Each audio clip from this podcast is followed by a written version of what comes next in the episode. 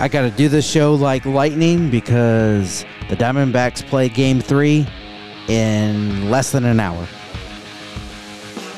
Good morning, good afternoon, good evening, whenever it is you decide to make Big Sky Sports Talk a part of your day. My family and I greatly appreciate it. You found the only podcast in the world completely devoted to the coverage of the four major franchises of one major market, and that's Phoenix, Arizona. Uh, we cover ASU football, ASU basketball as well, and all presented by Mooyah Billings. Oh, and I forgot, we do it from Big Sky Country. That's what makes us different. that, that's that's where the name comes from. And I'm so much in a hurry to uh, get through, get get the show going and and whatnot that I forgot to say where we're from and what we're doing and and all that. But yes, Big Sky Sports Talk unofficially presented by Mooyah Billings. I need to get by there, by the way. Um, have a birthday shake waiting for me. So um, hopefully it wasn't just for today. Otherwise, I'm I'm screwed. Um, but yeah, it's uh, six twenty five. Still, um, still my birthday. So happy birthday to me! Thank you for everybody that has sent uh, happy birthday messages. If you still want to send stuff, you can email me bigskysportstalk at gmail.com. Shoot me a direct message on um, Instagram, Facebook, uh, TikTok, and YouTube at Big Sky Sports Talk. And um, yeah, so I, I appreciate it, and, and uh, um, yeah, I'm pretty pretty excited. There was a story, and I don't know if you felt like I was uh, heard me fumbling around the other day um, from um, Monday's show. Um, of I, I Ubered while in Kalispell, and which was interesting, especially for for well every one of them, but especially for the first couple because it was I, I get into Kalispell at about seven thirty, get checked into my hotel, and oh, and this is cool, um, but just don't tell my mom. Um, she doesn't like listen to this, and if if she for whatever reason does decide to dive in, it will be months and years down the road. Um, but uh, she used to listen on a pretty regular basis, but she doesn't anymore. But anyway, um, so my mom and my sister, as I mentioned, back backed out, had to back out, and um, poor planning by me um, when you hear this. So there's really no excuse but my own. Um, but uh, I was expecting, you know, some of the trip to be split three ways and whatnot. And I got my Montana um I license license license um I was that that's ID and license put together as license. Um and that took a big chunk of what I was going to need to get up there food, you know, lodging, all that stuff. Well, um, the biggest reason why I Ubered was to make extra money to make sure I can get home. To be honest with you, that, that that's kind of the deal. And I get to my hotel and I said, "Hey, I need to stay from this day to this day." And at first it was like two thirty, two forty something, and I really only had like two hundred, right at two hundred to at the moment to spend.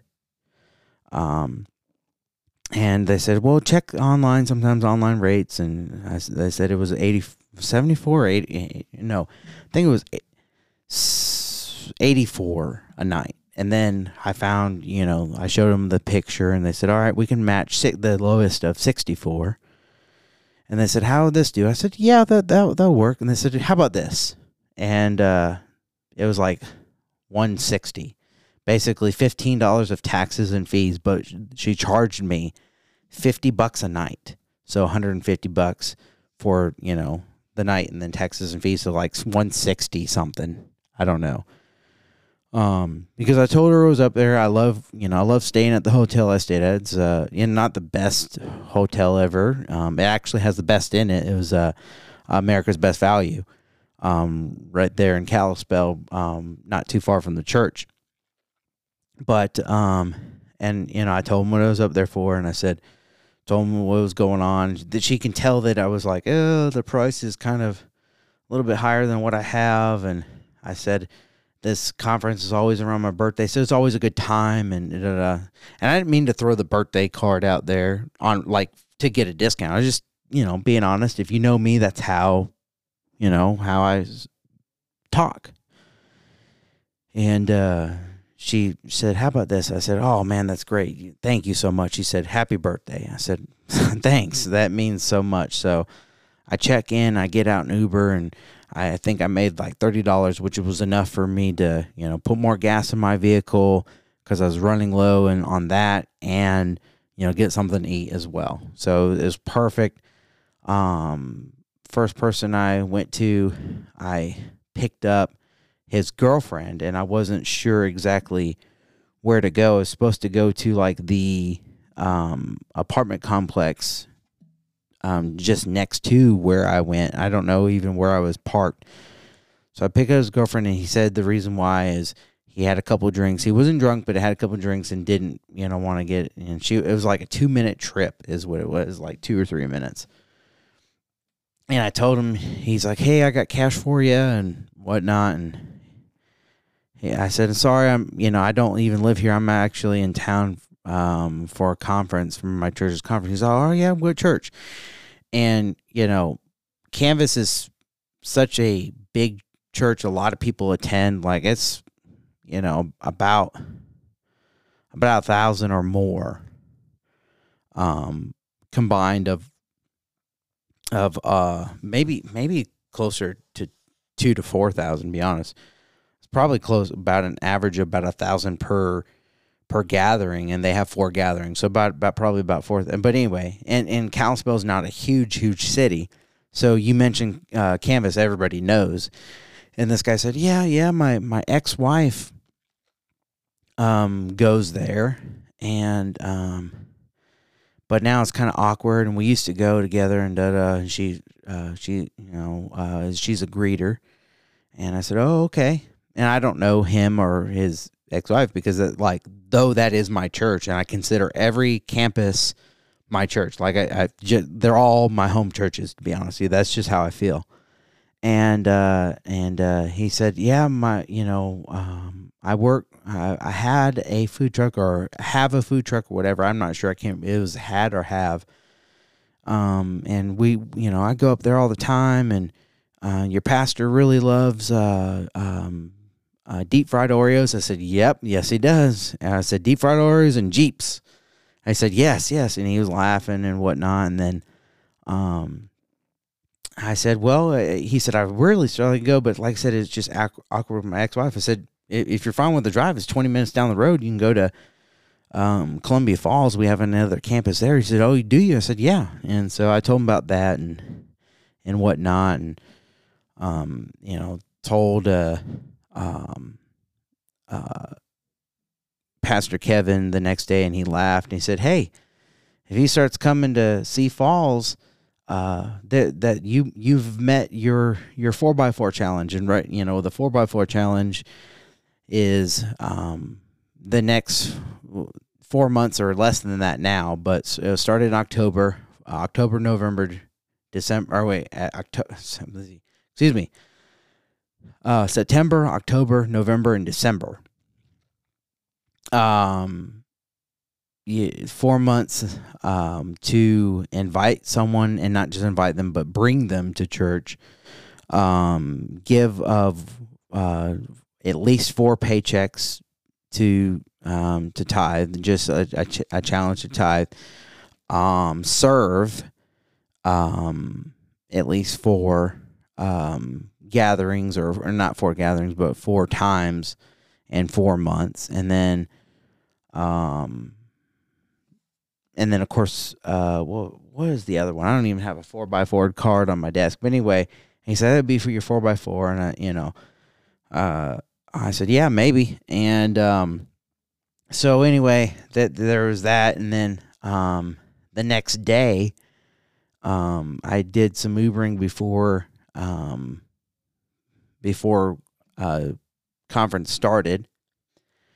And um, took someone to airport and then um, picked someone up uh, after dropping someone off at the airport and then took them i don't know which direction but it was like 10, 15 minutes to, um,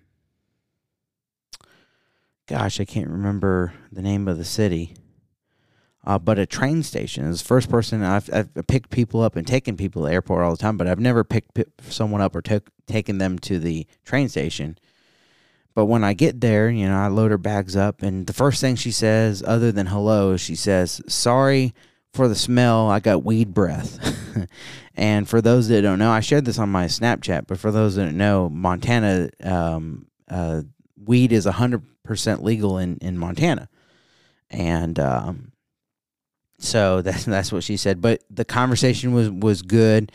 Uh, I I don't like the smell of of weed on clothing. I like it better than than cigarette smell. It's way better than that, ten times better. Um, but great conversation, and you know, and, and she tipped me really well, and and so did the person at the airport and whatnot. So, just a lot of good successful days. But that was one of the the two stories that I forgot to mention. Um, the other day for Monday's show um, that I wanted to go ahead and mention here. Um, but other than that, I think that's about it. Um, I don't have anything else. Um, uh, yeah. So we got um, um, s- some Suns. We'll start off with uh, on uh, Phoenix Suns YouTube page for sound credits. They played last night, and we'll talk about the game and just um, the media availability after the game. Uh, we have uh, Cardinals. Majority of the show is Cardinals. azcardinals.com. I will go ahead and play the Josh Woods. And we're doing both the Joshes, Josh Woods, Josh Dobbs um, from uh, today. Jo- um, Josh Woods from Monday, uh, Josh Dobbs from today. Uh, Emari Demercado uh, uh, in front of his locker from today. Paris Johnson Jr. in front of his locker today, and then um, Ke- uh, Clark. Um, and then last but not least, we'll do Jonathan Gannon also from today. Um, so uh, he spoke before practice. Everybody else was was after, with the exception of Josh Woods. But I figured I'm like, I'll do all the players that I have available, and then end it with JG. Um, and so that that was my thought process. I, I think it will flow pretty nicely. And then um, to kind of tee things up and get ready for um, uh, tonight's game against the uh, Dodgers and hoping for a sweep, we have uh, the conversation between um, Jody Jackson and, and uh, Luke Lapinski uh, from uh, their show today. Um, so Arizona Sports YouTube page will give us the conversation who has been the most important player for the Diamondbacks so far this postseason, and so we'll use that to kind of get us jacked up for uh, for the game um, that uh, will start in uh, about 40, uh, 30, 30 minutes. So I got to get going. Um, we'll uh, be back with uh, uh, Suns up next on Big Sky Sports Talk. Mooyah Burgers, Fries, Shakes, and Billings is the unofficial presenting sponsor of Big Sky Sports Talk. There are several Mooyah locations throughout the United States and a couple of locations internationally. Let's start out with the food. The burgers are fantastic. They have burgers for every lifestyle vegan, keto, low calorie, as well as gluten free. My personal favorite is the cheddar bacon barbecue burger. Their fries are always fresh, and don't forget about the Mooyah sauce. You can get a shake to go along with it. Though the food is good, I always leave satisfied, but their customer service is at the top. Rico, he's the general manager of Mooyah Billings. He and his staff are top notch. They are located at 2695 King Avenue West in Billings, Montana. So go see my guy Rico. He'll hook you up and tell him I sent you. Mooyah Billings, the unofficial presenting sponsor of Big Sky Sports Talk.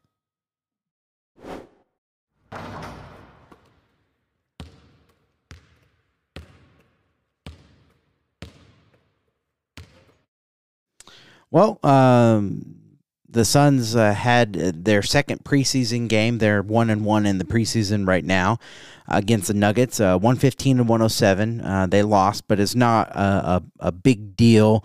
Um, like none of their major players really even played, uh, so you can be proud of that, and I think uh, a lot of Denver's did. So only lose by a little bit is not too bad. Josh Okogie led the way with 17 points.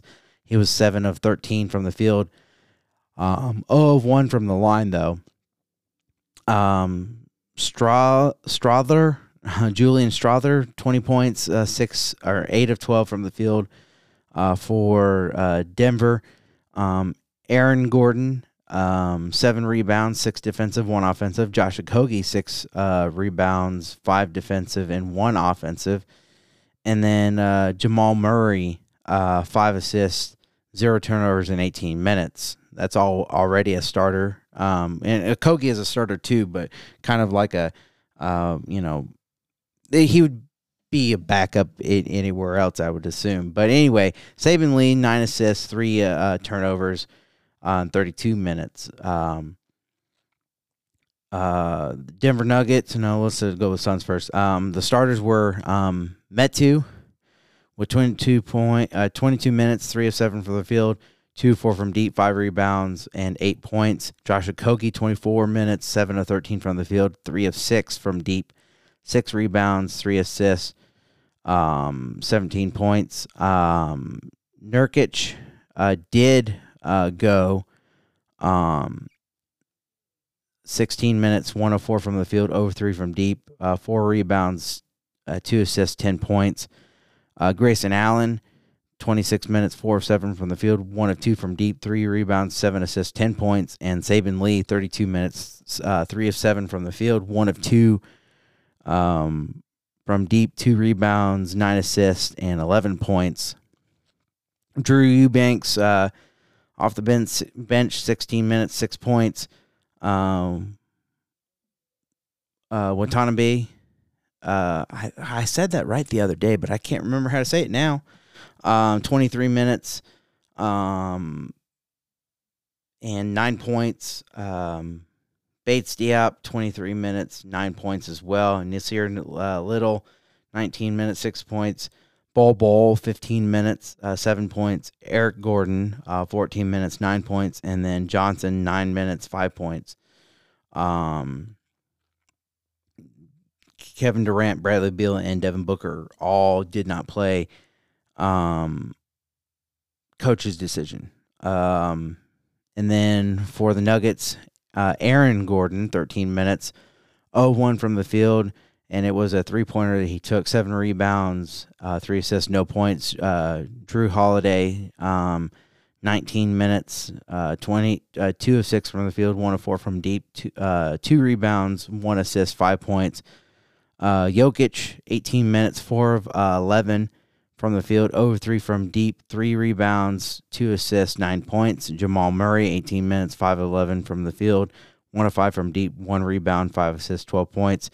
And uh, Kentavious Caldwell Pope, 18 minutes, four of seven, three of four from deep, um, one rebound, one assist, 12 points. Um, and then they had some contributors off the bench, but we're not going to get in there. Reggie Jackson had a pretty pretty good game. Um, and uh, of course Strawther led the way with 20. Um, so they had a lot of their key guys play, um, and so to only lose by just just a handful of points is not too bad. Um, Denver 43 of 91, 47.3 percent from the field, 16 to 43 from deep. Uh, that's 37.2 percent, and at the line 13 of 15, 86.7. Uh, the Suns 36 of 77, that's 46.8 percent from the field, 14 of 35, 40% from deep, uh, 21 of 28 from the field, that's 75%. And then um, they out rebounded uh, the Nuggets 38 to 37 um, with seven offensive boards and 31 defensive. The Nuggets had eight offensive and 29 defensive. Um, Nuggets had more assists, 32 to 29, more steals, 11 to 6, but Suns had more blocks, 7 to 6. Uh, uh, Nuggets had fewer turnovers, 13 to 15. Uh, both teams, however, gave up the same amount of points, 19 points off of turnovers. Fast break points go Nuggets way, 19 to 8.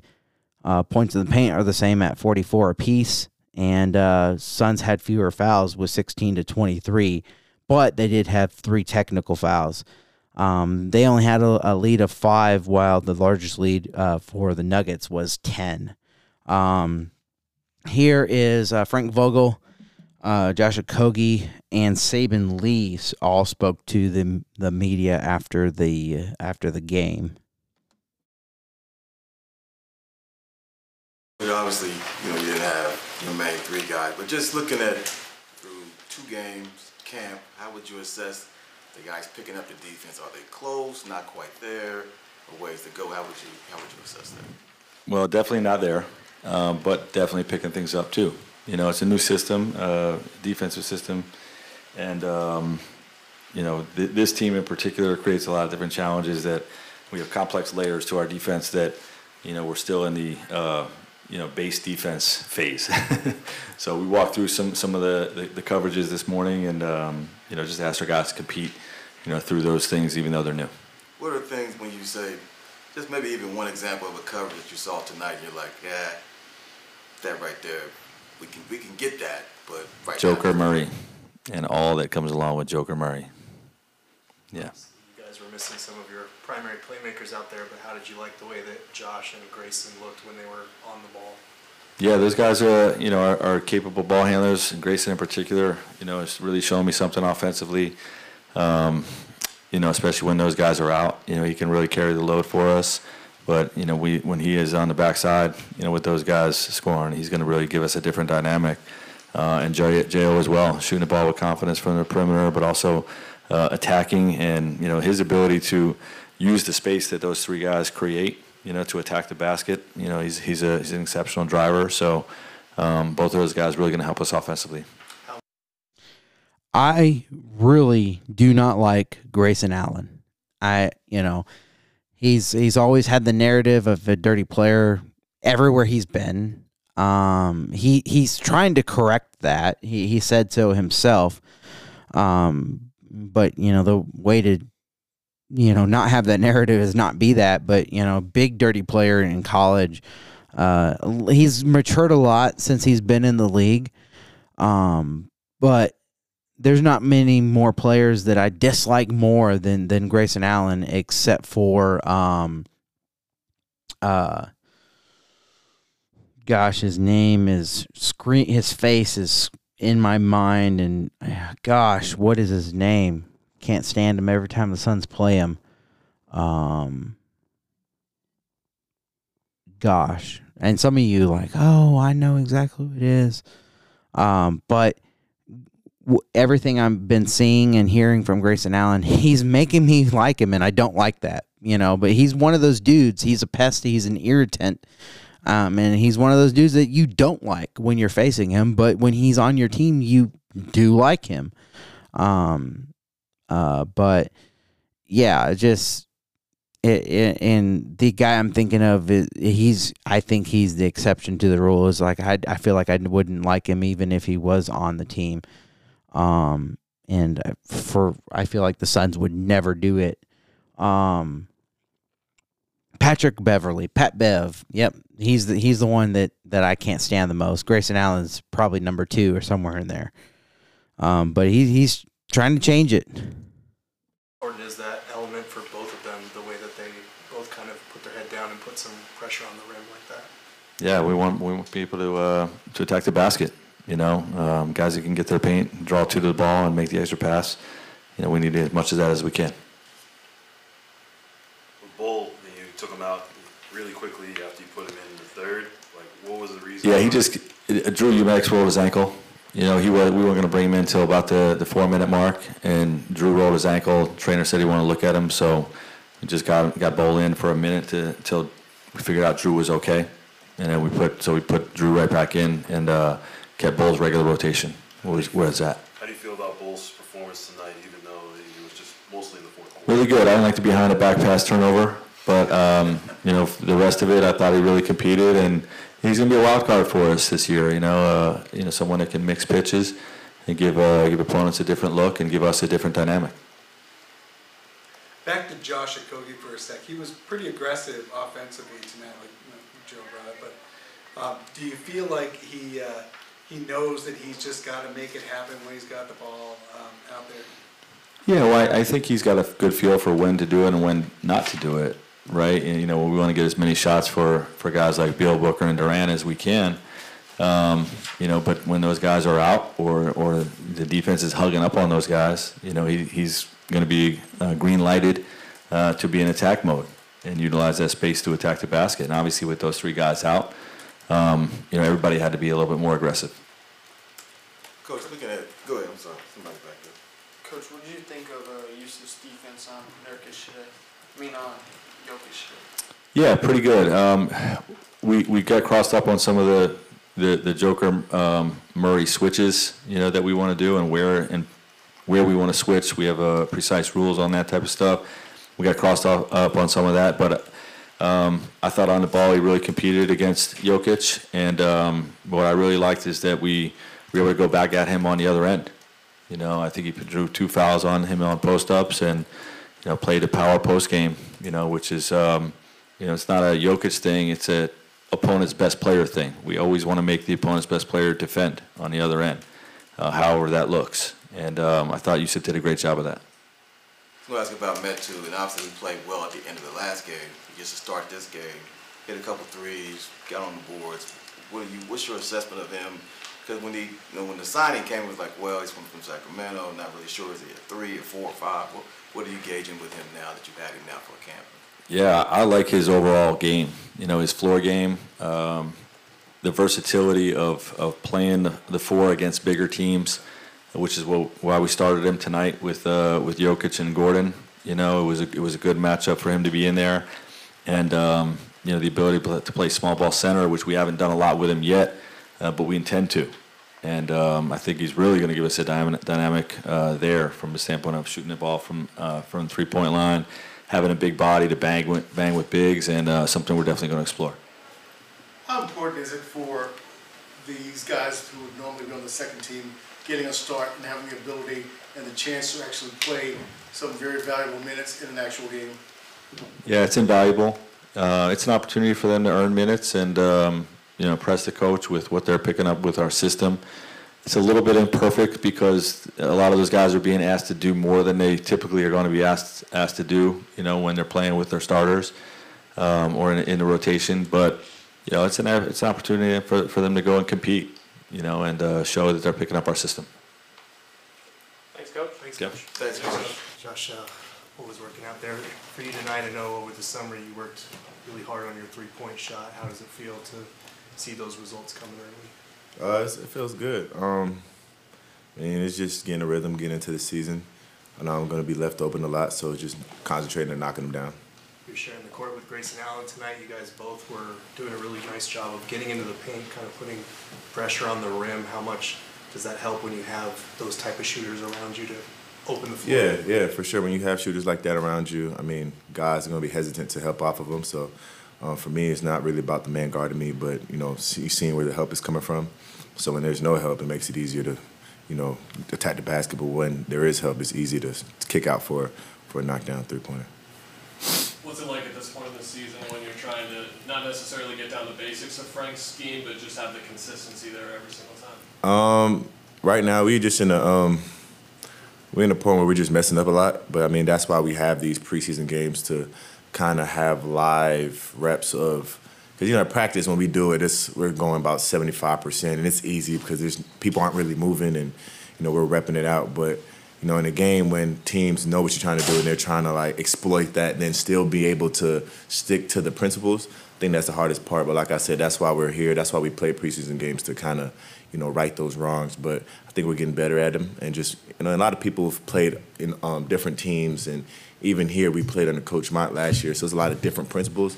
So right now it's just kind of just breaking those bad habits and well, not I don't want to say bad habits, but breaking the old habits and and, and, and, and you know getting used to the to the new ones. And it's just kind of that moment where it kind of clicks, right? Like everyone's on the same page, and then all of a sudden, the possibilities kind of expand. Yeah, throughout, especially with fatigue throughout the game, you know, when your instincts come in, you're probably the instincts from another, you know, scheme. So it's trying to just lock in through the fatigue and still do what you know, coach uh, has taught us this past couple weeks. Without having a big three tonight, the rotation was somewhat a little different than normal. How do you think you guys did with this kind of a mishmash um, group thrown together? I think we I think we played great. Um, I think we did a good job of attacking, uh, kicking out the ball and playing together. I think we could have shored up those turnovers. I don't know how many turnovers we had. We had just 15. So that's and we had a lot of them in the first half. I, I forget how many we had in the first half, but I think if we shore up our turnovers, uh, correct those little mistakes right there, I think we'll be all right. Can you talk about the effort by Bol Bol tonight? He, I think it was three for four, and uh, one three-point pointer he made. Do you know uh, where he got his basketball skills from his father?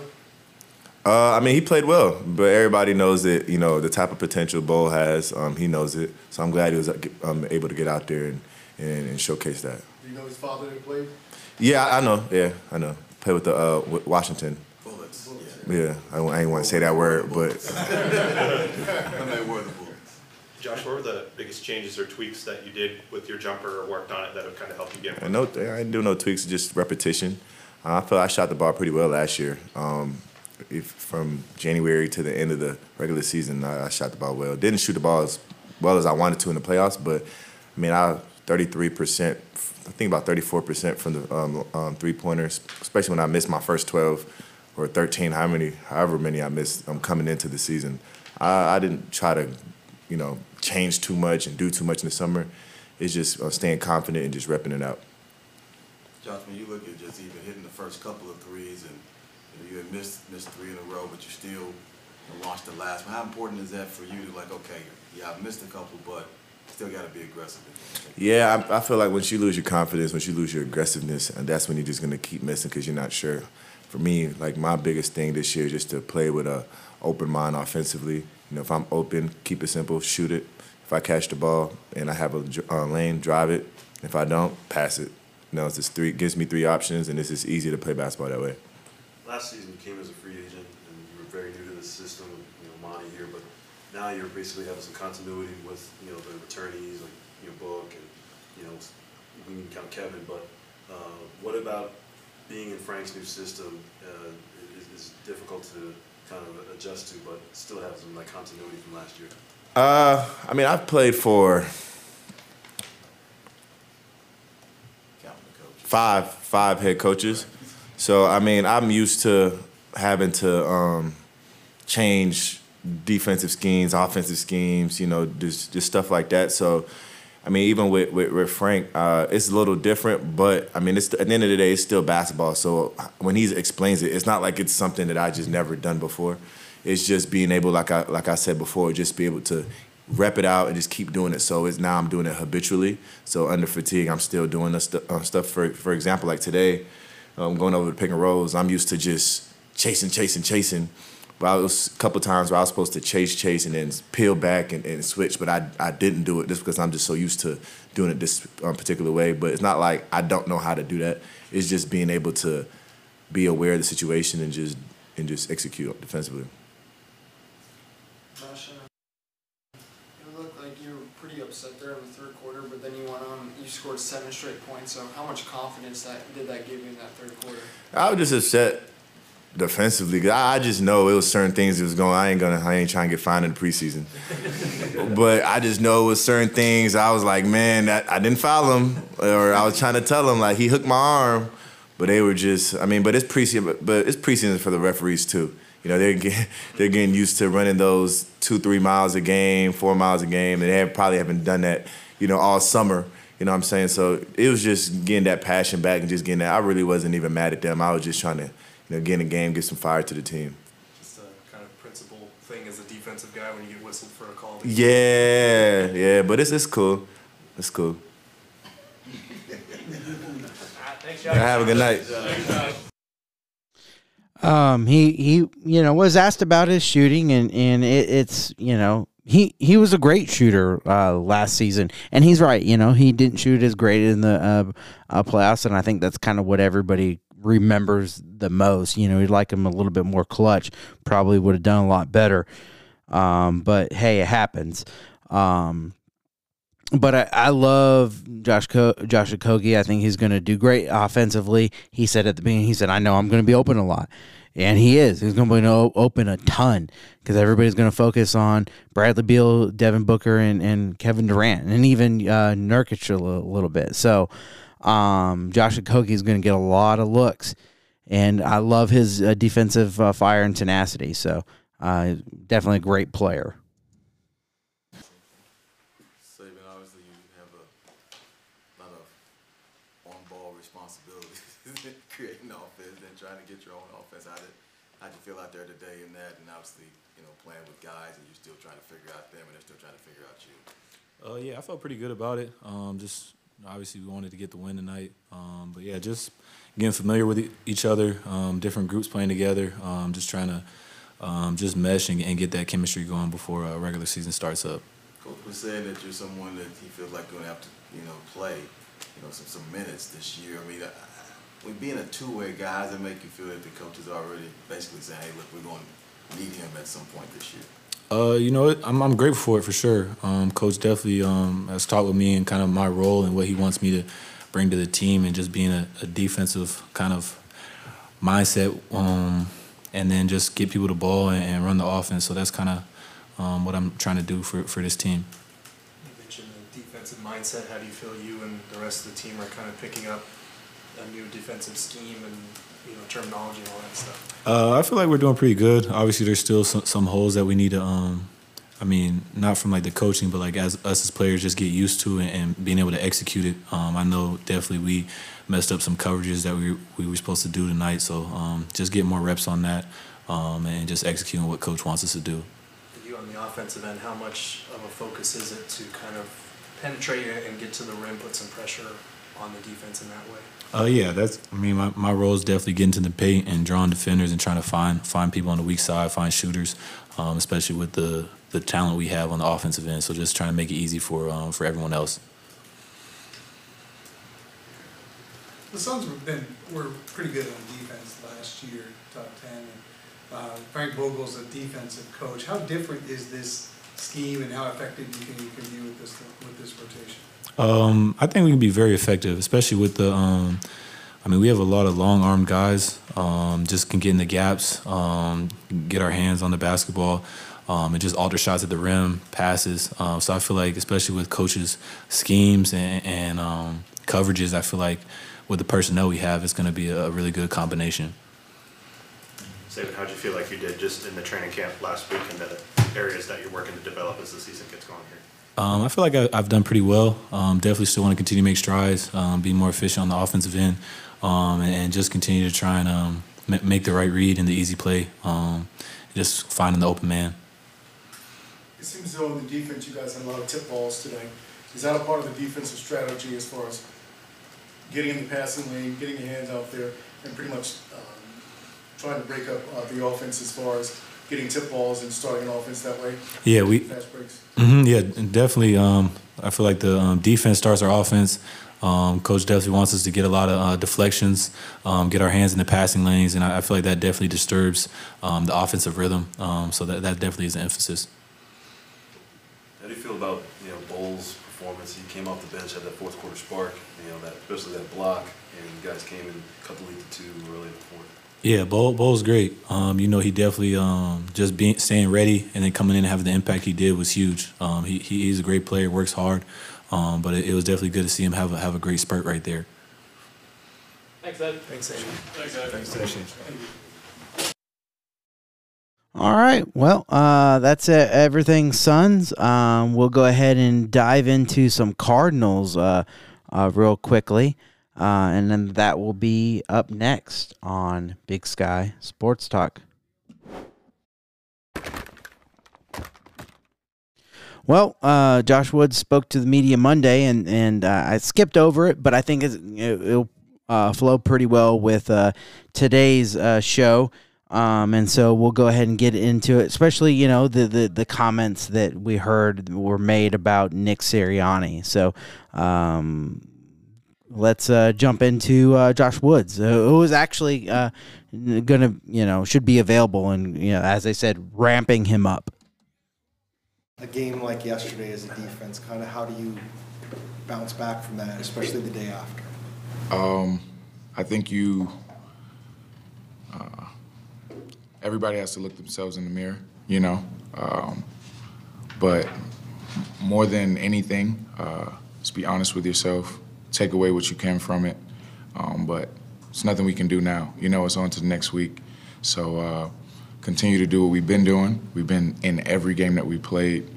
Uh, continue to trust the process, and uh, really just continue to have like a positive mindset, staying together, um, figuring out what it is exactly um, that each person can do individually in order to, you know, get the outcome that we all want. More difficult is that when you guys already have a good amount of players that were out due to injury, but then in a game like yesterday, you've got Hamilton coming in and out with injuries, you lose Jalen Thompson. I mean, how much more difficult are those aspects you have to, right? Like, it's, it's easy to say next man up, it's another to do it and like be just as effective. Like, what are the challenges with a game like that with those injuries? Well, you just have to trust that everybody on the team cares as much, you know, as those guys who are those great players such as JT, Missing Budda, LJ, you know, all those guys that, you know, we have out.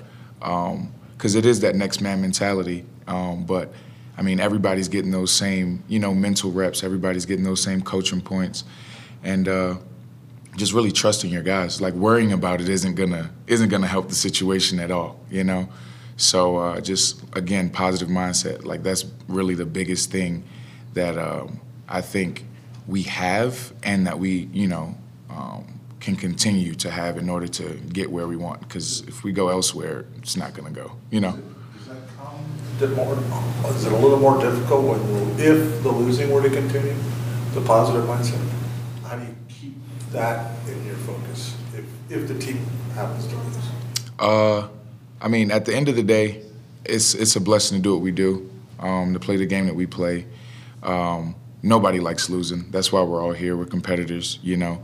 So that's obviously not the the outcome, you know. So that part isn't necessarily positive, but you know, the ability to get better, the ability to have the opportunity to be out there and play the game that you love in front of you know X amount of fans. Um, and and doing it with your brothers, guys that you love, um, the camaraderie, all of that. Like that's the positivity that you know I'm more so speaking to. Were you out on the field for the goal line stand? I was. So what what were you guys discussing? What were you seeing? You know, the third and one stop, the fourth and one stop, and you know, Kayvon's running. I don't think I can give you the verbatim things that we were saying, but it was more so you know just like one one play at a time, one play at a time, one day at a time. One you know that's kind of you know that's our mindset here. That's our attitude. So it was just one more time like don't let them in, don't let them in, and. Um, like I said, that's not exactly what was being said out there. Um, and, you know, to be quite honest, I might black out from time to time. So I don't even remember exactly what was said, but I can tell you it wasn't PG 13. When you have a, a sequence like that, an emotional sequence, and the crowd gets behind you, and then a couple plays later, obviously it goes the other way uh, with Josh's interception. How, how do you kind of rally your mind around that? You, you feel like you, you just did this great thing to push you in the right direction, and it kind of gets turned. Let's just go do it again. Like I've, I learned early in my career from uh, a former defensive coordinator that it's just more TV time for us. You know what I mean? It's just it's just another chance for us to go out on the field and you know put on a show. So that's it, we don't care where you put the ball down. We're gonna play we're gonna play defense. We're gonna hit. We're gonna run, and that's what we do. So that's really the mindset as we take the field at that point. What was the feeling of just getting back out there with your teammates and how you feeling now? Oh, phenomenal! I missed it. I missed it so much. It felt so good to be back out there with my guys.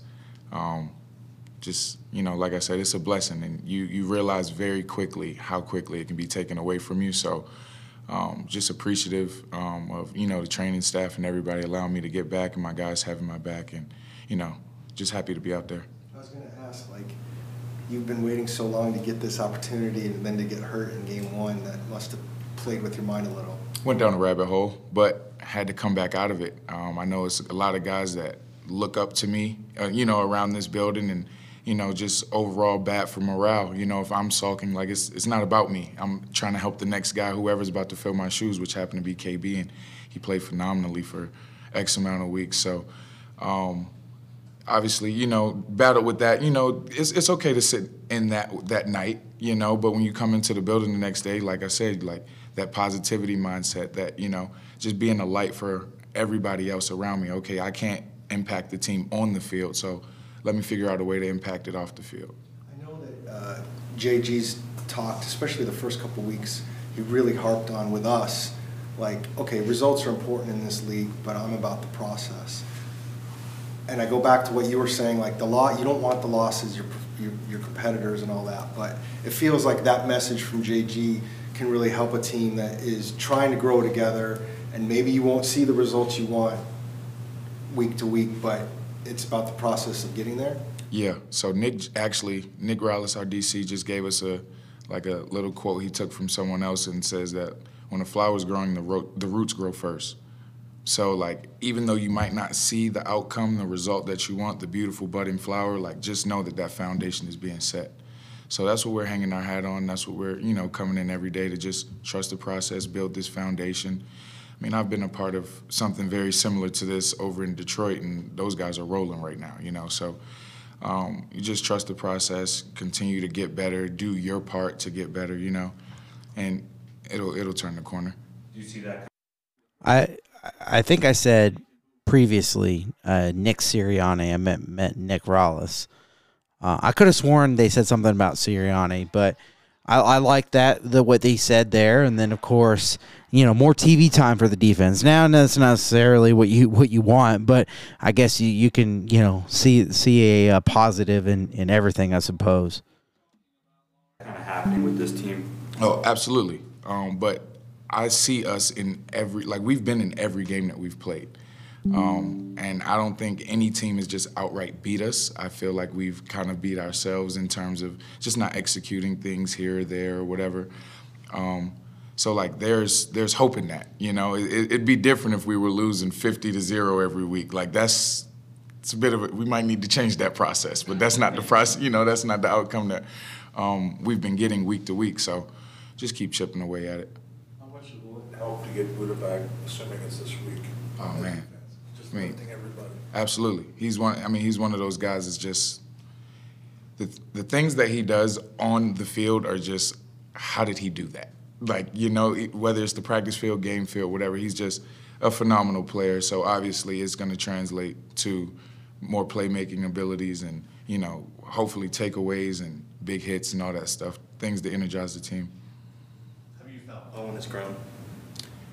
A lot, a lot. He came in and he just was kind of running around with his with his head cut off, and you know, coach coach actually put a uh, coach Sam actually put a cut up together the other day of, um, you know, him taking some reps and just like doing all of the things that you know he's been trying to do or you know he's executing the things that we've been trying to get him to learn and it's really good to see um, and the kid's a sponge like he just wants to know it's never like a, oh but i saw this or oh but I, I was thinking that like okay you're right you're absolutely right you've been doing this longer than me i'll take exactly what you say word for word and i'm gonna try to apply it so it's really good to see him grow How's your chemistry kind of developed with Kyzir? It seems like you guys have a good bond out there on the field. Oh yeah, that's my guy. Um, I don't know. We, we we clicked instantly. Um, as soon as we we got here in the spring, you know, we decided that we were going to do it. We're going to try to be the best tandem in the league, and um, we really push each other, whether that's on the field, in the classroom,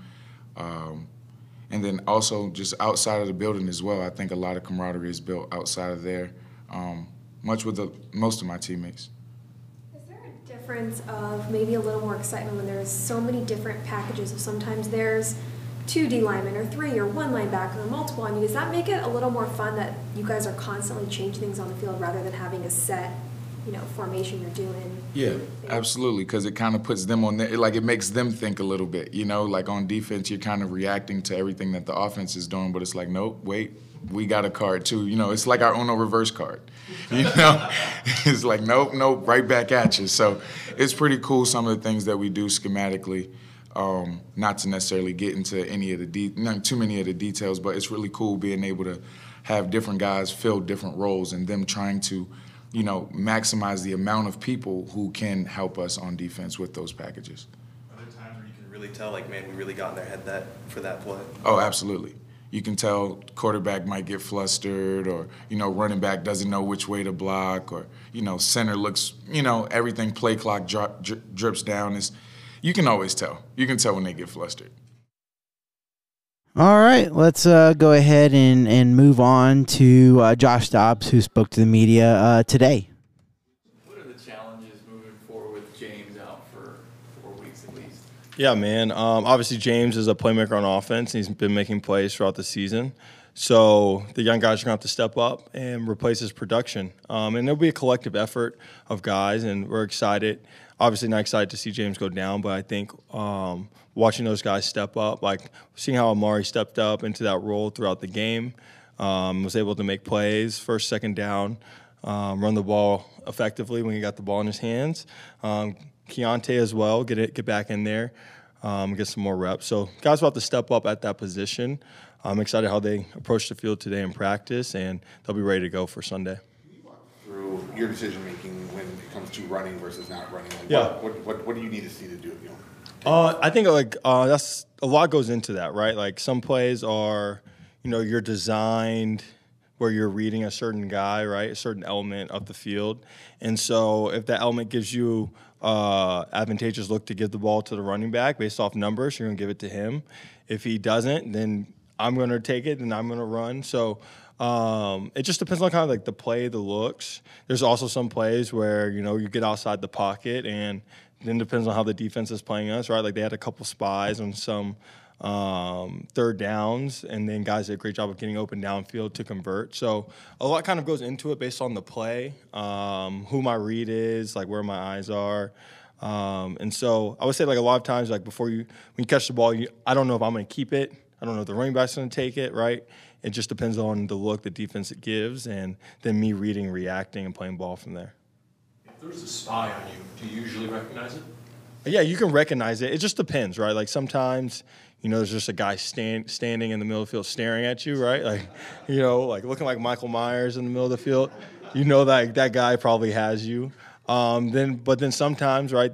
Defensive coordinators are creative. You know, um, they can involve defensive ends and different guys in, into those looks where their hands are on the ground, and at the snap, they become that element underneath, to whether it's spy you or um, cover underneath routes or stuff like that. So it just depends, right? Depends on the look, um, what the defense is kind of throwing at us to kind of combat what we're um, what we, what we're doing. But a lot of times you're able to still take advantage of those looks with spies.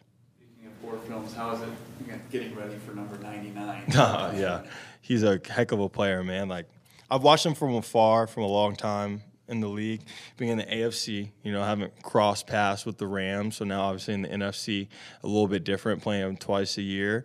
Um, so yeah, I mean, he he can wreck a game really fast.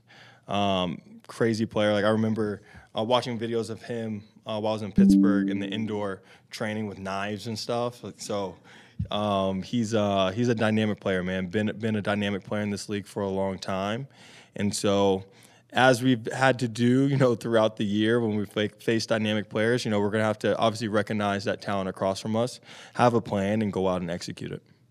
What's, what's the plan to, to try to avoid turnovers? You did a- such a good job Yeah. in week one, and things happen and they come. Of course. You you know, It's football, right? Like that's part of the game. Now, do we want that to be part of our game? No, not at all. And so it's just looking back at those situations, looking back of how I can be better, how we can be better as a team. You know, um, that's what comes down to. Like you, know, you talk about the three that occurred uh, throughout the game that ultimately made the difference in the game, right? Like I talked about it after the game. You know, coming out the ball in that area after defense makes a huge stop. I can't put the ball in harm's way. Um, the next one being, you know, trying to take a shot, trying to get aggressive down the field. Probably got to get the ball a little quicker, understanding the situation, especially being first down um, to start a two possession game. And then the third one, man, was fourth down, like, you know, trying to make a play. So that those occur, um, you know, kind of like a mini punt on that one. So that one's a little little different than the other two. But situation, man, like we got to be on our P's and Q's because looking back at the game, man, like we're, we're in it um, till we're not, and the reason we're not was because of those turnovers. And so, as I said Sunday, right, it starts with me taking care of the football, putting our team in a position uh, to win. And so, you know, when I do that, we've seen it. We play really good football. We're in games, and we, and we can win games as well. Onus on him, saying it starts with him. well, he, he he calls the play, but as the quarterback, man, like when the play comes in, understanding the situation, ultimately I got to make the best decision for the offense. So, um, you know, I, I that's how I look at it, man. Like in those situations, just how can I always be better? How can I keep the offense in a good situation? You know, some calls, sometimes the defense is going to get us right. They their de- defensive coordinators get paid too. You know, their players get paid too. But when they do, it's uh, never making a bad play worse. And so um, I'll be better in those situations. Michael Wilson wasn't as, as involved after trending in the right direction for so many weeks. Yeah. How do you get back on track with, with Michael? I don't, you know, we'll, we'll, we'll get back on track. There'll be plays for him and opportunities for him. I wish he had more opportunities on Sunday. That's something I literally texted him after the game. I was like, hey, man, like my first target to you can't be in the fourth quarter, just with, as you said, right, the production that he's had, the growth that he's had over the last couple weeks. And so he knows that, man. And he, he had a great attitude about it, which what I love about Mike, man. Anything for the team. He still, his effort was still uh, tremendous. He's all over the tape, you know, following the ball, blocking downfield. Um, but as you said, you know, he's become a playmaker in the pass game, and my job as quarterback to get the ball in the playmaker's hands. So um, there will be opportunities, right, to get him the football, and when there are, we got to take take advantage of those. This offense has been among the league leaders in play action percentage. Without a two-time Pro Bowl running back, is that a tougher sell? right no, I still think we can run the ball well, man. Like we saw um, when Emari came in, stepped in, we were still able to run the ball effectively. Now we might have to be create more creative, right? Because as we said, J- James being a two-time Pro Bowl running back, but you know also one of the lead leaders in rushing um, and really good with the ball in his hands. And so guys will have to step up to um, answer for that production. So.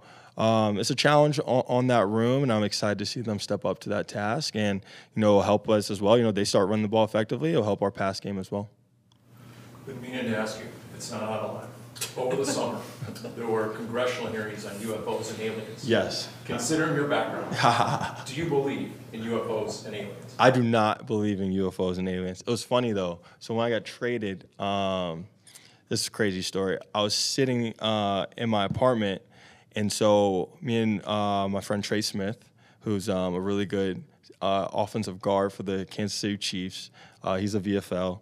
We, we started a little podcast, talk ball, talk about stuff off the field. So he's a believer in UFOs and aliens. I'm not. So we were having a very tense debate uh, for one of our podcast episodes, even to the point where we had uh, Congressman Tim Burchett, because he's from Tennessee. He's a Vol fan. We had him on. He's giving us like the inside scoop, like the questions he's asking. And literally an hour into this podcast, I got that's when I got a call from Andrew Berry. I was getting traded, so I was like, hey y'all, we're gonna have to finish up this conversation a little bit later. So uh, I, got, I, still gotta get some more uh, information, but no, um, I'm not a believer, man. Um, that will I'll, I'll, save that discussion for another time, but I'm not a believer.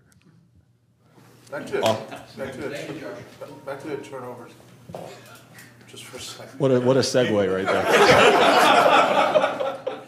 Should probably just leave. But I'm gonna make you answer this. Okay, good, good, go ahead. I- Because they happen in games, you don't, you're not thinking about them during a game, or, or if you have one, are you thinking, can't throw a pick, can't? No, I mean you can't play scared. Like obviously, um, analytics, man. Like before the game, everyone was talking about, you know, this many passes without an interception, all this stuff. But I don't play like that, man. I, I don't play scared. I understand the nature of football. I understand um, stuff happens out there on the field. You know, stuff happens really good. Stuff happens really bad. As I say, each week is independent of your last uh, performance, but also each play is the same thing. You know, no matter what happened in the last play, good or bad, you still got to be locked in for the next one. So, Josh Dobbs, the astrophysicist, the one that's being contacted by NASA, does not believe in UFOs and whatnot. And then, yes, what a weird segue. Hey, back to back to the uh, the turnovers really quick. I mean, they they they're like, thanks, Josh, and uh, you know, and and uh, he. But it was kind of cool that he allowed him to go ahead and ask his question. He's like, hey, I got you know one more. Normally, they said, thanks and the player's gone, or that means it's over. But it was kind of cool that he allowed him to do that. Um, Emari Demercado, he, he will likely be the lead back against the Rams. Uh, let's uh, hear from him of how he's feeling about that. Able to get in a pretty good rhythm on that drive, eight yards, nine yards, the 11 yard touchdown. What what do you think it was that kind of spurred you there in that to get into the end zone? Uh, like you said, just getting in the rhythm, you know, getting more and more carries, just be able to get the feel of the game. You know, most of my uh, snaps have been like pass pro, so just being able to get in there, run the ball, get better feel for the game. comfortable do you feel at this point? Like, how much are you still thinking? How much are you just playing? Like, what's your comfort level overall right now? I think actually playing third down, you know, having to do pass pro has helped me slow the game down a lot because being able to process, you know, different looks, different blitzes. So that's helped me in that uh, facet, but just translating that into the run game, you know, it's something I feel is very natural for me, so it's not hard to get out of that. How's it been going kind of from an undrafted guy to an opportunity that you could have this week? Uh, that's huge, you know, something you work your whole life for, and just to, even just to be here, you know, without even this moment, but just be on this team, be, you know, active roster, just all the things that I've done, it's a huge accomplishment. What's your interactions been uh, like with JC since you got here, and then has he given you any any wisdom, any advice this week on how to handle things? Oh yeah, he's always giving me wisdom. Uh, from day one, you know, he's shown love, been a good vet. You know, just always giving me tips. You know, if I do something, you know, if there's, if there's a way I can do it better, you know, he tells me that. So just always being like that big brother type of guy. What have you learned just by watching him? Uh, definitely how to work hard. You know, he has a work ethic like no other, and he's a great leader. Is, is one of your challenges trying to try and get the defense to still respect the play action? Because his team like leads the NFL in play action percentage, and obviously James Conner is a big reason why, right? Yeah, so definitely, uh, you know, play action is a part of our game. So just, you know, affect the game whatever you can. Run game, play action, pass game. Just, you, we want to make everything look the same. If you've been in on third down, then obviously you earn the coach's trust with your pass protection, right? Yeah, that's what I was saying. So just being able to be in that part of the game, you know, it's more complex, you know, so having the game slow down for me, I've had to kind of forced into that position for it to slow down. I think you'll have a moment at some point like, man, I'm a starting running back in the NFL. Uh, I mean, I don't know what my role is yet, so we'll see. But you know, if that moment comes, I'll definitely take that moment in. But at the end of the day, you still got to play ball. You having to fend off the fantasy football question? Yeah, I've heard a lot of it. Uh, I don't really know much about fantasy, honestly. So it's just comments, you know, hey, I added you to my fantasy football team. I'm like, all right, thanks. Uh, I don't really know what else to say. I mean, what else can you really say? And, and you know, hey, I've added him to my fantasy, both my fantasy leagues as well. No, I tried to claim him, but someone else did it. I think they did it out of spite, and uh, and and knowing that you know I had James Conner kind of go down, and so now I'm trying to make a trade uh, for him. But um, yeah, we'll, we'll we'll see what happens. Uh, Paris Johnson Jr. in front of his locker also spoke to the media. to be able to allow Emari to be able to just do what Emari does. Like, you know, I told him, like, yo, you're not here to be JC. You're here to be Emari. That's who they brought in. That's who they want. So you just do you, and then you know we fully believe in the backs that we have in the room until uh, until um, the JC until he gets back. You know what I mean? So we're fully confident. And uh, thanks, man. Yeah, thanks. When the play action is working, right? What does it do for an offense? Just sort of give us football 101 because you guys have led the league pretty much in play action percentage. Yeah, I mean, so I love play action. That's all. That's, that's one of my favorite things. Um, I feel like I feel like, especially as a tackle, um, one of the tackles in play action is usually out by themselves. So again, when, when you're by yourself, and that's usually the key block on a play action. When you own that end, one on one, and, and, and a whole lot of space. I find um, even since college. Um, and like, sorry, I'm calling, I'm calling the place. I'm up by my mind's everywhere, but sort of thinking like one of the huge things I learned when I first had my top 30 visit here and I learned about the offense and how the Cardinals, they're really big in play action, reminded me of where I came from at Ohio State. And I learned the effectiveness of play action with the receivers that we had. And I know that protection takes a long time to get going. But when it works and you're, you're blocking that end and he stops his feet and gives up, you're kind of laughing, like, okay, I know we're down the field. You know what I mean? So I guess one of those things where as long as the line just does their job, it's really the tackles. I mean, it's really the offensive line versus the corners. Who's going to hold up longer? So when you have that key block, when you're by yourself, whether it's me or it's Hump, I'm sure Hump will say the same thing. It's an amazing feeling. You kind of know without even looking down the field that it's a huge play. So that's why play action is so important, you know. So what do you know? What do you hear about Aaron Donald and the challenge with 99? Yeah, I mean, obviously, I mean, he's a great player. You know what I mean? It's not, you know, it's something that, you know, the whole world knows, you know. But again, I think it, it just goes back to just, just staying with their technique. You know what I mean? I think, again, just starting to take the fight to them. You know what I mean? So, again, because we're also in the NFL, it'd be different if we weren't. Maybe be a little more, you know, it'd be a different approach. But again, you know, obviously he's a great opponent, and you know, I'm excited to play against him, and I and I respect him. Obviously, he's in he's been playing league for 10 years. You know what I mean? So you know, so he's ultimate veteran. But at the same time, it's about you know, it's, we're we're gonna, we're, gonna stay in our technique and we're gonna do our job. You know. I think you'll look back at some point and say, man, my first six games in the NFL, I, I played against some dudes, against some pretty big names. I mean, this has been a, quite a gauntlet of guys that you've had to go against. Yeah, I mean, it's kind of cool. It's something that I don't, I don't think about in the moment till usually right after the game when I'm talking to my family. Like, man, like I kind of I've started season out like with, with, like with some guys, and I feel like I've, I've, I've been able to handle my own. I've been have fun out there, and um, so I, th- I, think I think it is kind of cool. You know, you're doing that. Okay, I, I, I, I, I'm able to do this for a minute. You know what I mean? To start out, boom, boom, boom, and I think even I, but I think also helped in the preseason too. Just being able to start in the preseason, I'm, I'm thankful that teams that we, we played against, um, both in the games and the joint practice with the Vikings, that the ones were able to perform too on the defensive side. I think I think that that was helpful to be able to get those reps out the gate going against Danielle Hunter and the DNs from the Broncos and the DNs from the Chiefs and you know um, Davenport. I'm just going against these guys, you know, these ones. So I think just those uh, useful reps, it really like matures you like really fast. So going into the season, you're not thinking about it. You're just thinking about okay, how can I help my guard? What, what kind of help am I gonna have for my guard? And then how can I set it accordingly? And I just play with my fundamentals. You know what I mean? Will was able to go out uh, after having maybe the back issue at the end of last week. What's it mean to have the entire offensive line be able to start, finish all five games?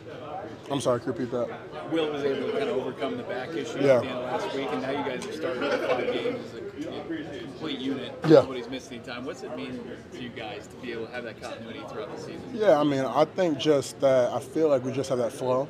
You know, and I think um, when you're able to play with the same guys for long enough, you just kind of have that. Um, you kind of have. Um, you don't really have to speak on a, a lot of things because it's kind of understood. You know what I mean? So um, I'm thankful for that. You know, he was able to, to, to push through and do that, and now it feels great.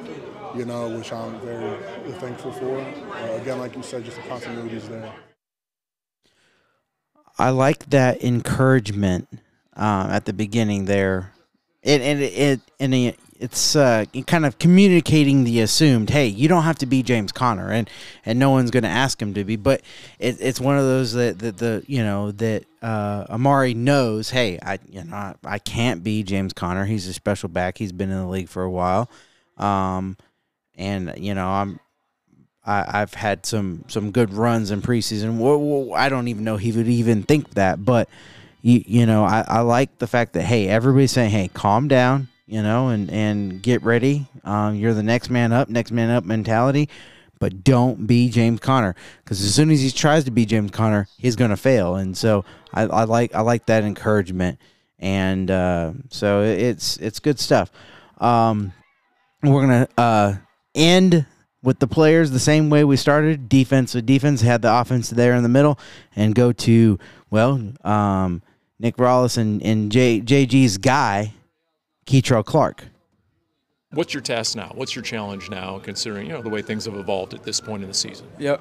Uh, I feel like it's the same as usual. Every day we have to attack today, uh, making sure that we on the details and the little things, uh, making sure that we're not beating ourselves, man. Making sure every game we're not eliminate, we limit, we're limiting the explosive plays, uh, making sure we you try to win the turnover battle, um, man, and just play together as a unit in all phases of the game. JG asked about Ja'Marr Chase last week. He took a lot of the blame, said it was coaching, that he didn't give the secondary the tools to stop their best player. What'd you make of that? I mean, at the end of the day, that's I appreciate him for saying that. But shoot, we're the ones on the on the field at the end of the day, so we got to make the plays. Um, sometimes we might, sometimes it might not be the best call for certain situations that we may get in the game. But at the end of the day, we're the ones that got to execute. Um, so you know, we to blame too as well. What kind of challenges do they uh, have at receiver for you guys as far as defending their, their receivers? Yeah, uh, as we know, uh, LA Rams they have a heavy pass game. Uh, so the main thing for us is just making sure that we contesting those throws, um, not playing conservative, but we being aggressive on those guys and really winning at the point of attack. Uh, and you know just playing our game and being confident as a as a back seven as well. So that's the main thing. What's made a guy like Puka so effective so far this year? Uh, I feel like you know he's a elusive route runner. Uh, obviously, Matthew Stafford trusts him, uh, so the ball has been going to him a lot. Uh, we, at the end of the day, like I said, we just got to play our game. Uh, no matter who we're guarding against, it could be Puka, it could be Cooper Kupp, Tutu Atwell, former teammate of mine. Uh, it, it, it doesn't matter. We just got to execute in all phases of the game. How is it just to be able to go up against Tutu? Hey, it's dope, man, because, you know, I, I play with bro and I practice against them. I've guarded them in practice, so it's amazing to, you know, see both of us evolving uh, at this next level. So uh, I'm, I'm, I'm uh, appreciative of this moment. What are you finding out about NFL quarterbacks, right? I mean, you go from Dak to Purdy to Burrow, and, and now you get Matthew Stafford. What, what, what, what would you tell a college guy right now? What, what have you found out about NFL quarterbacks? Yeah, nah, definitely. Some of the plays that, that you can make at in college at corner, you probably it's harder to make those plays in, in the NFL because they throw into these tight windows. Sometimes in college, when they see a corner like right there in the vicinity, they might not throw the ball. But at this level, they're gonna take a they're gonna take a shot. Like their guy, they trust their guy. He got to make a play. I got to make a play. So that's the main thing is just making sure, uh, you know, at the point of attack, even though they're still gonna throw the ball, I just gotta make a play. Yep. Well, the other part of it is in, you know, in college, wide open is, oh my goodness, extremely wide open. And for the NFL, um, wide open, it, it's, you know, it, oh, it's wide open, but it's, you know, it's the best of the best of the best, no matter who you are. Uh, and so that's another thing you can add to it. Let's go ahead and end this segment with Jonathan Gannon. What did uh, what did Emari show you in training camp that made you guys think this is a guy we want around? Reliability, effort, playmaking ability, good teammate.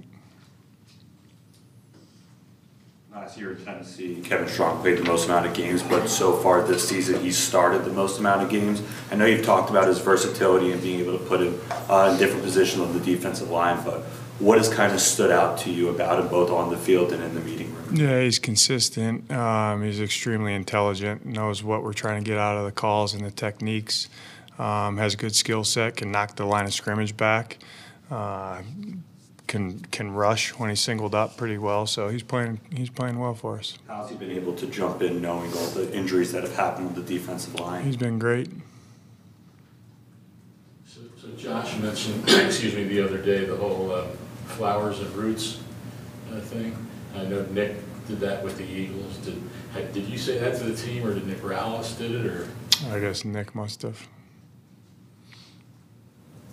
in Philly, Kayvon obviously was mostly on the special team side. When you brought him in, did you know that he had this ability to jump in on the defensive side of the ball and produce? I did, yeah. He played he played some some meaningful snaps in Philly for us, started some games. Um, for a number of different reasons, he started some games for us. But yeah, he can he can play winning football back there for us. Glad we had him. He's one of those guys that has shown a lot of accountability. Um, Post game after the game against the Bengals, he took a lot of the blame for himself. What does that say about him as a leader? Yeah, I, I think that uh, everyone has their fair share of blame to go around. Um, even after a loss, after a win, you know, you want to be able to take the, as I say, take the arrow in the forehead and learn from it. That's the most important thing. Acknowledge the mistakes, acknowledge where we got to get better, learn from that, and move on, and improve that part of our, our all of our games. You said after, after the game Sunday that you don't want the best player on the other team to beat you. This happened twice, two weeks in a row now. How, how do you guys prevent that from happening? Yeah, you got to make sure we put them in good positions um, and give them some tools that uh, they can defend uh, the way they need to defend to win a game. Is that a game plan thing? Mm-hmm. What makes those two receivers so successful in rookie Kua and Cooper Kupp? Really good quarterback. Um, yeah, that would be the first thing that jumps out of my mind. And then, you know, off the tape, they're they're good route runners. They're reliable, um, really good hands, um, but uh, good scheme to get them the ball in space.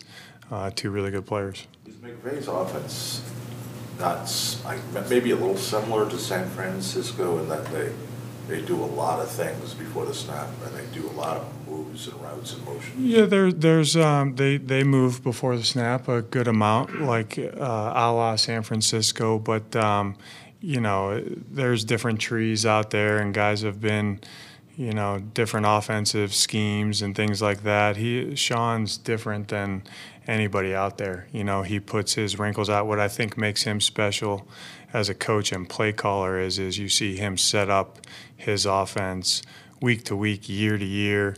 Um, as the year moves on, he uh, accentuates his guy's skill set. So he's not going to do something because he likes to do it. He's going to do something because it puts his guys in position to make plays. That's why he's one of the best out there.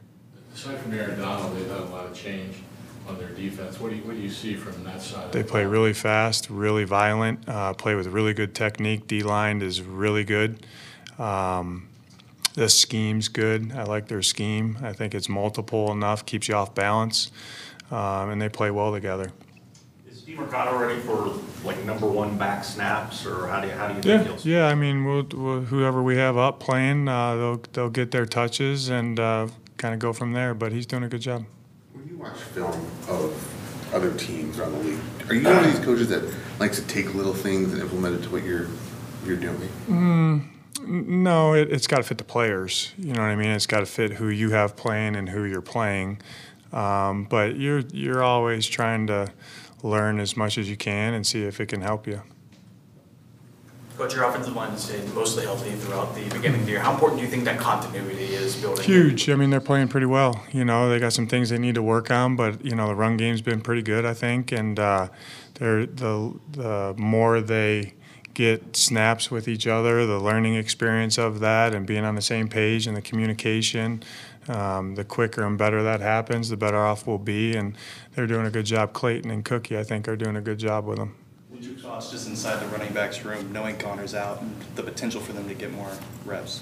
excited for him, honestly. You know what I mean? You got to be be ready to go when your number's called, and uh, um, we'll get Keaontay back here this week, so we'll see how he does this week. But uh, excited for him too, and um, I'm ready to go.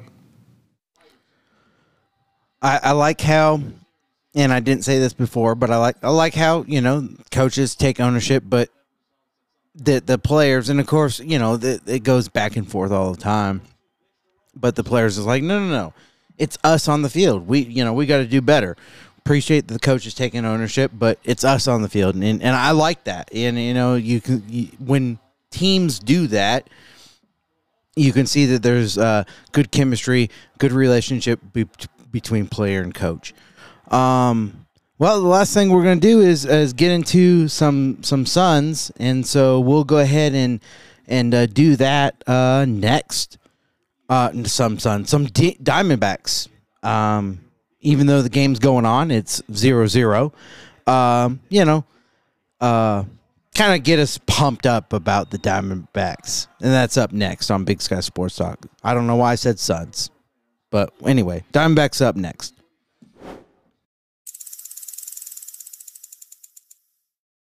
All right.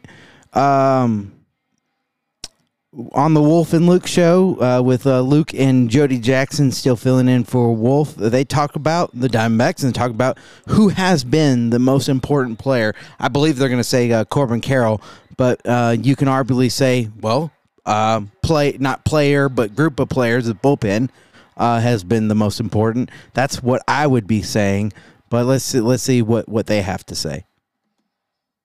Power polls in one day. What is what is this world coming to, Jody Jackson? I don't know. It's a lot of lists here in this show. It is well. I'll tell you what. we're gonna- ranking people, ranking teams, but this is good stuff. Well, this is good debate. This is the right time. We don't. We never compare when we do these during the break ahead of time. But I could hear you over there talking to yourself as I like, was. do we have up. the same people here? like, I don't know that we do now that I hear some of the names. Look, the, the, the topic here is most impactful Diamondbacks so far in these playoffs, which has only been four games, but it feels like it's been like a dozen at least. Yeah. So we will count up from number five. There's a lot of different ways Mm. to go with this, and I will be altering my list as we go, actually. But that's why I'm going to make you go first because you're okay. the guest. All so right. this is number five. This is number five. Number five. I'm gonna go with Alek Thomas. I had three on my five. I had the four cemented, and then I had three different guys in the mix for my number five. If I'm allowed to, so I'm turning this into really eight, okay? Which is so I had Lourdes Gurriel Jr., Paul Sewald, and Alek Thomas, and I kind of like the defense that he brings, and then the two homers, and I like the progression of what Alek's been doing in the big moments here. I'm going Alek Thomas. I, as you were talking, switched my list six more times. Okay. This is a Uh, good problem, right? Yeah, Like- it is. Yeah, you don't want to be like, well, we've got one player and we've the season's been over for a month. We wouldn't be playing this game if the D-backs weren't in the playoffs right now in the position they're in. Um, can I can I go here with my pick? Eh, not hitting great. It's hard to rank them, actually. but- It is. Well, in the rule, and I should have said this, you can't just say bullpen. Like if you're gonna go bullpen, yeah, you, you gotta, gotta name gotta- names, right? Uh, you know what? I'm gonna do at number five, and I'm pretty sure he's not on your list. Okay. I'm actually gonna go with Ketel Marte. That's a good one. Because he and his it's not like his average has been amazing. He's hitting 278, that's fine. But the home run that he has one home run, but it was very impactful. Um, he's got nine total bases. That's third on the team. I just feel like he's coming up in big moments and delivering, making some plays in the field. Um, but like you said, you could probably do this list one through 12 and come up with good ones. I'm going to go Ketel at number five. Okay. That's a good one. Now I'm going to buy time until I can find the sounder. Number four. I oh, a little bit of a tail on that one. Electricity there at the end, yeah. Ryan Thompson. Ah. Did you have him too? Yeah, I have him at number four too. Should we just uh, take He- this as a team? Yeah, I mean, he's just, he has gotten some huge outs in the middle of jams. And even when he himself had an error the other night, and then he gets a double play, gets Freddie Freeman to uh, roll into a double play there. I mean, he's just, he's got the funky delivery. He throws strikes. He's been a great addition. And he is like, when Torey has called his name so far, it's been just, hey, cleaning up whatever messes out there or starting a clean inning. He's done the job. Yeah, he's coming in some high leverage situations. Um, in terms of bullpen, he's thrown more innings than anybody with four innings through these four games. He's appeared in three of the games. He has three holds in those three appearances, if you're into that sort of thing. But it, it, it's what you just said. He's coming in in key moments and getting out of jams. And some of those jams aren't even his doing. You know, he's getting Yeah. out of somebody else's uh, situation that they created. You know, Could the D-backs get out D brooms? that was uh, Eric Ruby, and I kind of Eric like that actually. Yeah, yeah, that's pretty good. Uh, D Are there gonna be some brooms in the house tonight? Somebody's I don't know gotta if you can bring. bring one, Can you bring those in? I don't know. In your clear bag? out. Um, as far as as Thompson though, the other part of this is he has been somebody that you can count on almost no matter what's going on. Yeah. He's been able to step in there, and he's just he's I, I- you got to have a guy like this. Like the teams that go deep in the playoffs, I've said this before. Even if you're not a fan of that team, but you're just watching the playoffs, you start to get a sense of their relievers. And with the Diamondbacks, you're like, oh, yeah, okay, Ginkel's going to be out there in the eighth, and Paul Sewald's going to be out there in the ninth, and Ryan Thompson's going to be out there if they're in trouble, and he keeps getting out of trouble. Can I give an attachment to Ryan Ryan Thompson at number four is the schedule makers because the off day allows him to be, I think, available again. I don't know. I mean, they have to check with these guys every day, see how they're feeling, how the arm's feeling. But I, the schedule has benefited the schedule Diamondbacks. has definitely benefited the Diamondbacks. All right, uh, let's see. Go on to number three here. Number three. I'm going to go with Merrill Kelly and uh, didn't let the Dodgers come back into that game. Yes, he had a big lead, but we finally got to see him in a postseason game. And uh, he was waiting for that game one in the NLDS and didn't allow any bit of the Dodgers lineup to come back into that game. I know that, again, I know they had a huge lead, but still, I'd love to see it. And I'm uh, looking forward to see him in the uh, NLCS. Um, wow, look at that. I don't want to see him again in this series because No, you know no. that would mean bad things. Yeah, we don't need to see him until uh, next week.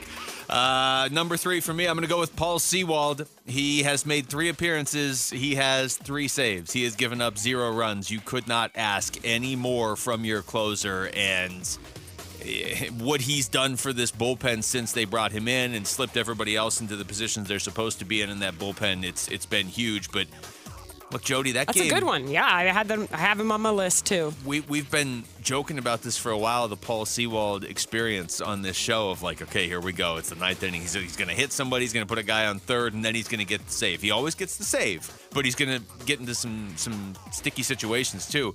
Um, if I remember right, he went one, two, three last game in the ninth inning. Yes. And I was Clean. in such shock that like the game ended and they were the, the TV was over, and I'm just like, what just happened?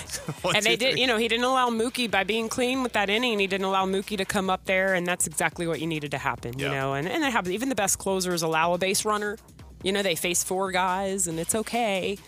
But I'm glad we didn't see Mookie there. Feels like yeah, me, me too. In a four to two game. Mookie means Freddie, and that's yeah, it's just not great. All right, on to number two. Number two.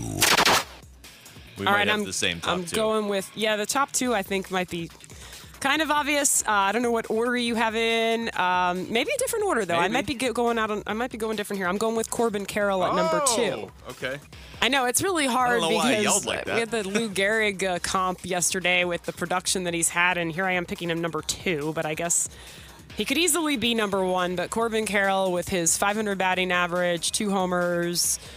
I had it all listed out here. It's like big numbers. There's like, you know, hits, walks. It's all five through seven. You know, he's had Yeah. walks, hits. You know, RBI, extra, base hits, wins. and then just again, for me, it's more the feeling when he comes up, or when you know he's coming up, when you know he's coming up in the next inning. You just feel like there's hope if you're down, or you can tack on if you're up. And you know, we know he does a nice job on defense as well. So It was uh, seven hits, six runs, five walks, four RBI, 14 wins, three extra base hits, and two home runs. yeah, And, there you uh, go. that was I knew it was like seven, six, five, and I Um, wasn't. I knew it was seven hits, and then five walks. The walks have been just as impactful. Well, yeah, when he gets on base, it's not just like some dude standing out there at first and then he turns around and goes in the dugout. He's probably going to steal second and get the third. Um, let the record show that being as good as Lou Gehrig only gets you number two on Jody's list. I will have Zac Gallen at number two. He's 2 and 0. His first two playoff starts are, are both wins, and uh, especially, you know, last time out was, was huge. He hasn't been dominant by any means, but he has been, even when he's not at his best, he's 2 0 in the playoffs. So this is any anybody who had any belief that this team could do some damage in the playoffs. They were hinging those hopes on the fact that Merrill Kelly and Zac Gallen were going to be, uh, you know, just absolutely difference makers, and they have been so far. On the number one. Number one. Numero uno. Unbelievable. That's where I'm going, Zac Gallen. For a lot of the reasons you just mentioned, Luke, he, again, like Merrill Kelly, finally gets that chance to pitch in the postseason, and he has been up to the task. And yes, that first outing in Milwaukee, a little shaky early, a lot of pitches, and yet then was in control. And you really like to see that from him. And he was on the attack against the Dodgers at Dodger Stadium, um, which is exactly what he needed to do there. And got his first win at Dodger Stadium. Again, he's had some decent outings against them, but kind of got over that hump. And he's been exactly who they need him to be. And that isn't always the case with playoff pitchers. And I'm not taking, I hate to take a shot at Clayton Kershaw because he's like one of the nicest humans, but he's a great example. He has not been at his best many times in the postseason. Things change in the postseason. The pressure uh, gets to some guys, and they just have a bad day. Zac Gallen knows there's no error, there's no room for a bad day. Yeah, no, it's uh, it's you, you can't go wrong really with either of these top two. I'm going to go with Corbin Carroll for uh, pretty much all the reasons you laid out before, and I'll just tack on that he drove in their first two runs of these playoffs, and so much of this experience is new for all these guys, and even even even those of us watching, right, with the D-backs. It's been a while, um, but to, to break up Corbin Burnes' really good uh, starts in Game One of that uh, the wild card series, and really just get things going and not look back. I mean, the guy's hitting 500. He's been on base 12 times already in four games. I, if we were doing a list of the top five players in the uh, the majors right now in the playoffs, he might be number one. Yeah, uh, the uh, you know, uh, I agree with a lot of those names. I'm going to try to do mine real quick, uh, and I mean real quick because the Diamondbacks have hit uh, three solo shots, not all right in a row, but they have hit them, and Diamondbacks are up three nothing, um, and it's feeling pretty good already in the uh, in the third. But anyway, I, I say number five, and i man, I need to find someone that I can rip maybe that th- their sound or find a good you know number one you know and all that uh, but number five my number five is, is going to have to be um it, it's gonna have to be let's see duh, duh, duh. um let's go with um uh uh Ryan Thompson uh I, I think uh, I, you know he's he's hasn't given up any runs. He's part of that bullpen, um, and and every time he's come in, he he's gotten it, and he's a rookie. He is a rookie. You know what else uh, more can you ask? Um, let's go ahead. Wow, that's four straight, four home runs in this inning. Just hap- just happened. Sorry, uh, and I missed it. Trying to give my list. Um, Number four, um, let's go ahead uh, with uh, another another uh, uh, bullpen arm and uh, um, Kevin Ginkel. Um, uh, s- kind of the same thing. You know, you can press repeat for um, Ryan Thompson, but you know he goes out there and he does the job. You know he know he can. Um, and then uh, number three, Paul Sewald. Ag- You know, again, you know, and, and it, you notice those guys are seven, eight, and eight, eight, and nine. You know, but that that's what you can expect. But and I'm not going like that on purpose, you know, and and and you know maybe you can switch, uh, you know, Ryan Thompson for Ginkel because I think maybe Ginkel has given up an unearned run, but I don't. I, I know Paul Sewald and uh, Thompson have not given up any. Uh, any earned or unearned. Neither of them giving up any um, earned runs. Um, but th- those are uh, three. I would say two uh, is is got to be um, Zac Gallen um, for obvious reasons. He's two and zero. Um, and then uh, number one is definitely got to be Corbin Carroll. I mean, the Lou Gehrig, you know, I saw, I heard that same stat that there, there's been no player that, that's done what Lou, and what Corbin Carroll has done. And I don't know all the numbers. I don't have in front of me. I'm just, uh, I'm trying to kind of be quick here so I can watch the game. If I'm being honest, uh, that uh, is since Lou Gehrig, and whenever you're in that company, you have you have to be number one. So that if you, I don't know if you if you like their list, uh, whether it's Luke's better um, or Jody's better, maybe mine better. I don't know. Um, give me your list, please do. Um, I would love to to hear them. Um, it uh, at Big Sky Sports Talk for uh, Facebook, Instagram, TikTok, uh, uh, YouTube. You can shoot me a message. You can shoot me an email. Um, Big Sky Sports Talk at gmail.com. Give me your list. I, you know, let me know if you thumbs up, thumbs down on any of those lists, those players. Obviously, you can't go wrong with with anybody. Um, and right now, you, you you can't go wrong because Diamondbacks are hitting home runs after home run after home run right now. Uh, it is absolutely insane. Uh, that is four, four. It's four to nothing. If I'm reading that right, I can't believe it. This is this is crazy. It's like repeat of of uh, game one going on right here. Anyway, um, so yeah, you you give me your list. I'm sorry, I'm, I'm so distracted. I'm I try to give you guys my all every time, and I'm so distracted, but uh, I have to get a pass right. Um, but uh, anyway, I I appreciate you guys as always. Um, Spotify, Inst- uh, Spotify, Instagram, for Spotify, Google, Apple, iHeartRadio, Amazon Music, Audible, uh, all places that you can uh, find the show and, and listen to it. Um, and then, uh, like I said, uh, share it, share the show, um, do whatever you can to get the word out uh, about uh, what what we're doing over here at Big Sky Sports Talk, unofficially presented by Mooyah Billings. Um, yeah, I. I I uh, I'm so thankful for you guys. Um, but anyway, I'm gonna go ahead and uh, get on uh, off of here and uh, enjoy the game. I hope uh, you know. Obviously, you're listening to this. The the game's uh, already over, but I hope you enjoyed it as well. Um, if you're a Dodgers fan and you won, if you won, then then I hope you you know, uh, I hope you lose today, tomorrow, whenever. Um, go Diamondbacks, and I appreciate you guys as always. I know that that was a train wreck. Uh, like, follow, comment, and share. Thanks.